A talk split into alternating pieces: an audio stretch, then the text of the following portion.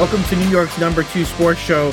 The Rangers bounce back and defeat the Los Angeles Kings, giving them their first regulation road loss of the season.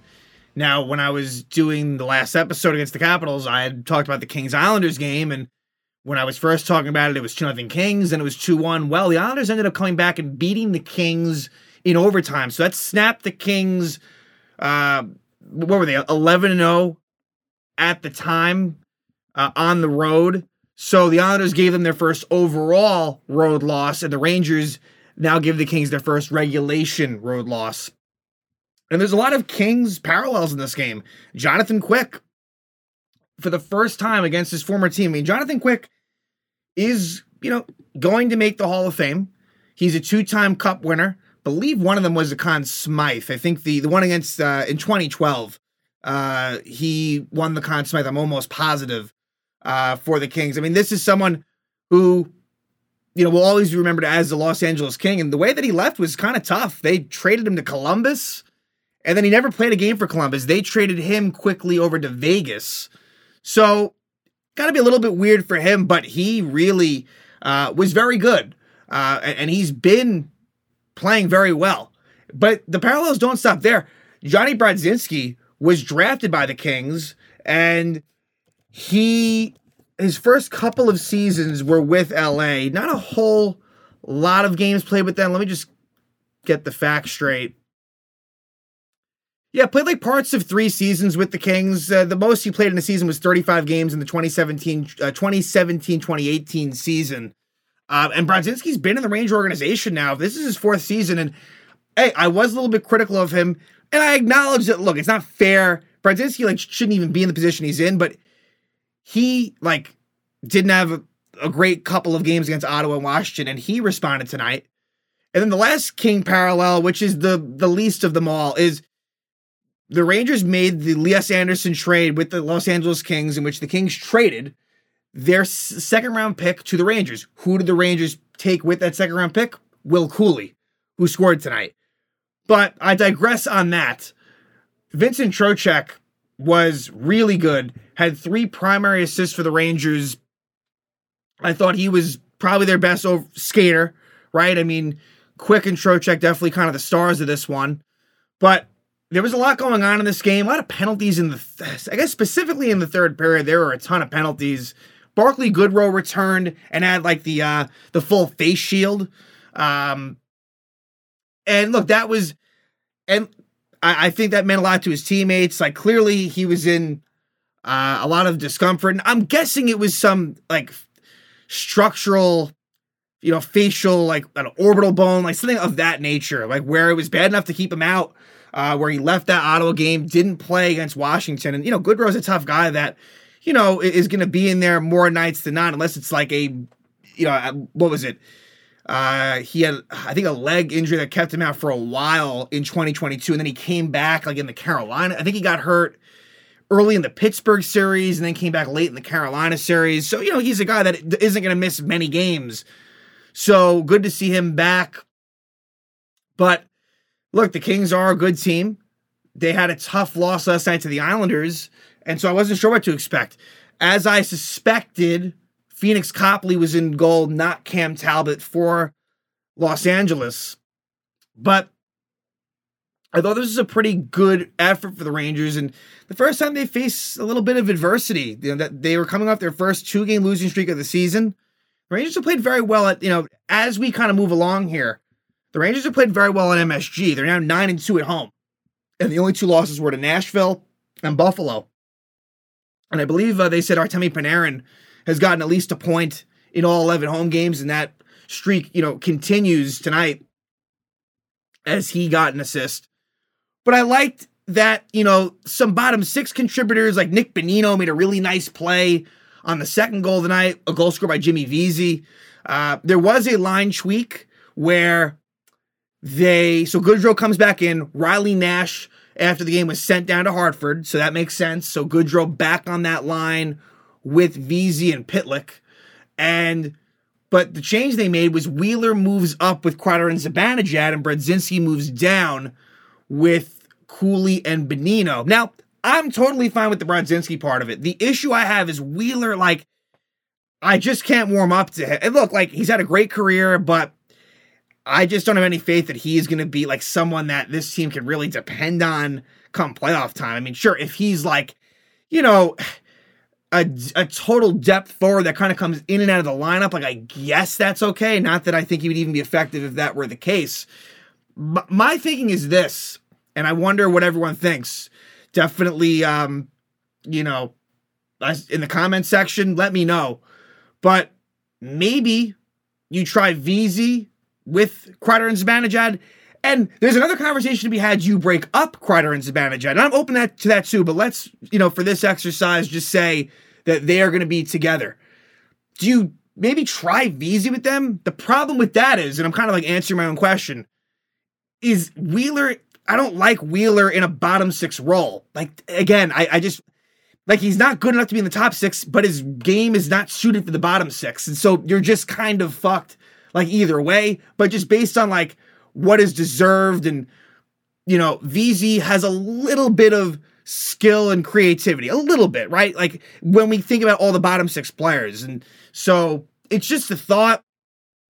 And, you know, maybe it happens at some point, but for now, they've kept him down. And at the same time, that's been a good look. That Vesey Goodrow Pitlick line has been a very nice fourth line. Uh, and I think, again, I don't know whether to call it the fourth line because you also have that Cooley Bonino Brodzinski line. It's kind of, there's a clear, you know, separation between top six and bottom six. But, you know, regardless of all of that, the Rangers find a way tonight, and the power play was key, and it has been lately. I, you know, I feel like the the Ranger five on five goal scoring has certainly dried up, and the power play was very important tonight. But again, Jonathan Quick was really good. Let's talk about this game. First period, not a whole lot going on, but you know what? The Rangers, I think, concentrated on just playing a smarter game, and they did that, and it led to good things, right? So things were getting out of hand, right? The last like four or five games, it felt like, all right, the Rangers were scoring a lot of goals and there was a lot of chances, but with that came a lot of really bad, uh, you know, chances against.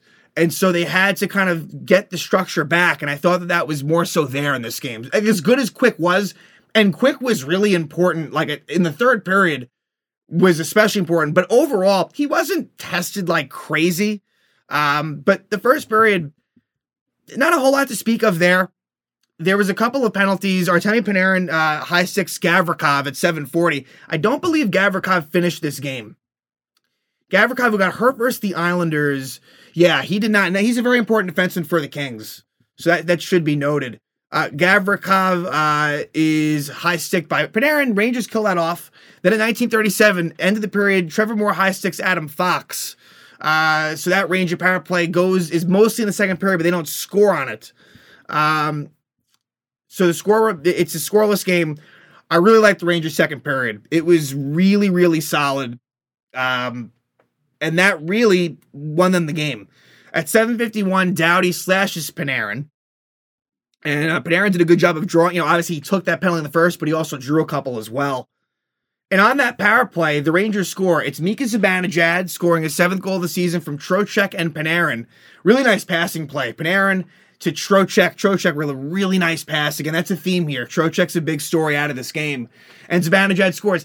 Look, a lot of Mika's productions on the power play. It's kind of, he has always been a power play producer, but, you know, a few years ago, you know, he would do more even strength. And I'm just, I'm, i want to see more even strength offense production for Mika but he gets that power play goal. The points have been coming lately uh, for him, and the Rangers take a 1 0 lead. Then at 14 24, Adrian Kempe slashes Tyler Pitlick. The Kings kill that one off. Uh, but at 17 27, the Rangers take a 2 0 lead. Jimmy Vesey scores his sixth goal of the season from Bonino. Really nice play by Nick Bonino to keep the puck in the zone with his glove. Puts it down, finds Vesey. A nice pass by Bonino, and Vesey goes five hole and squeaks it by Copley to give the Rangers a 2 0 lead. Again, good bottom six production. And, you know, you don't see Bonino much in the score sheet, but like that play, like that was really all him. And also give Vesey credit for making a little, a nice little move. Um, you know, maybe Copley, you know, kind of squirt, I, I like squirted by him a little bit. Um, but either way, Rangers take a 2 0 lead. There. Then at 1849, Mikey Anderson holds Panarin, so another power play from one period to the next for the Rangers.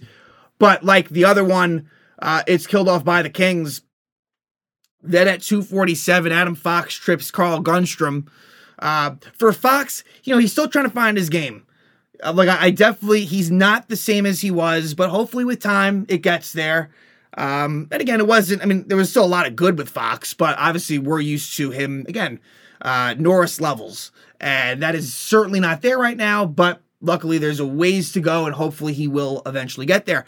Uh, Rangers do kill that off. Before that one ends, you have uh, a couple of matching minors. Uh, Dubois called for interference and Lindgren called for embellishment. I've said this before on this channel and in previous episodes that I don't like. It's got to be one or the other. Like, how is Dubois shoves Lindgren? Okay, like, so is it interference or is it embellishment? I, I just never conceptually and logically understood how that makes any sense, but I digress. Then at 526, they call Trocheck for interference on Drew Doughty, which was a pretty questionable call. And with that, Mika Zibanejad is called for a 10 minute misconduct. So I think what happened is I think he must have complained to the refs and they gave him a 10 minute misconduct, which, you know, that like, so at that moment, you have no Trocheck, you have no Zibanejad, you have no Lindgren, and it actually gets even worse in terms of who is in the box.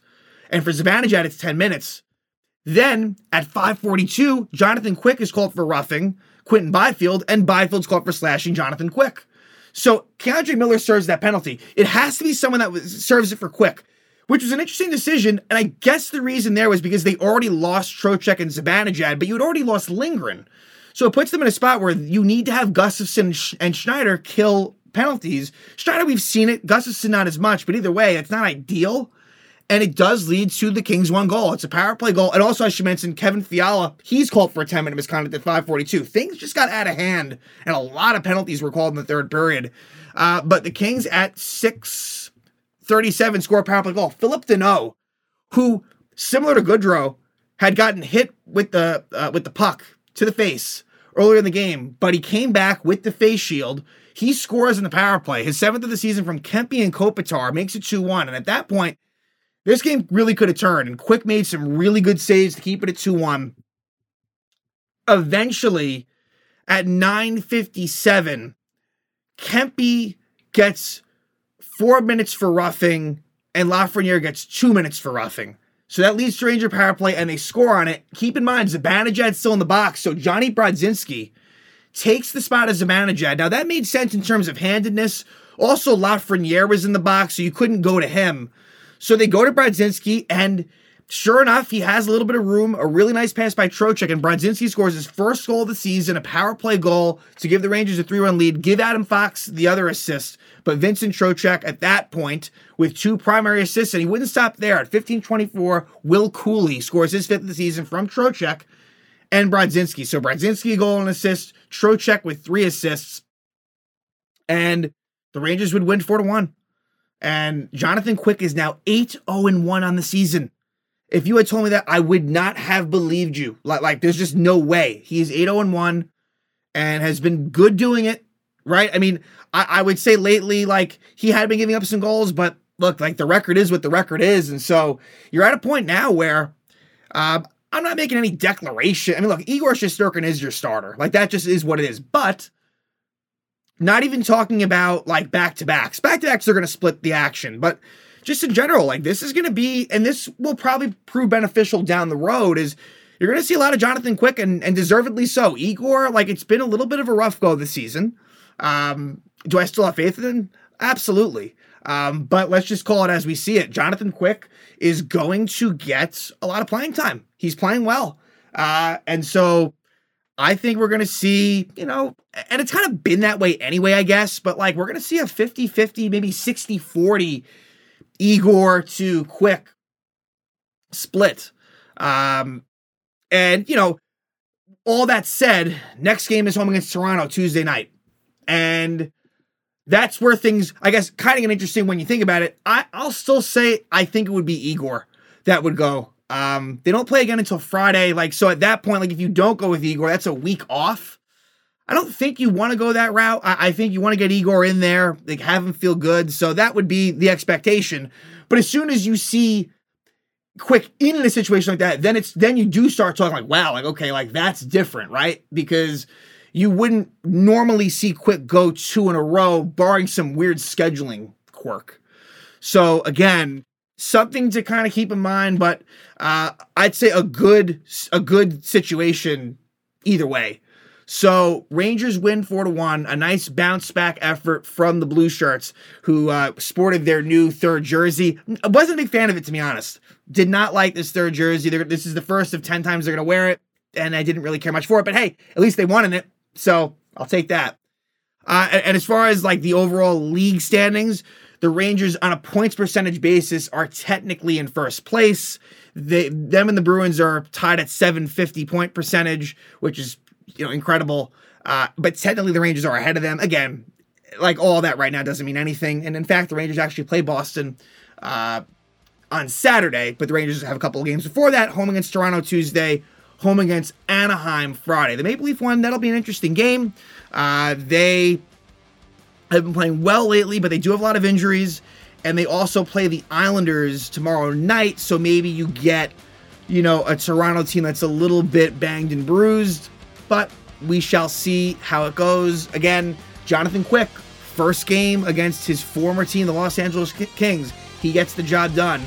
Helps the Rangers get the victory. They beat the Kings 4 to 1.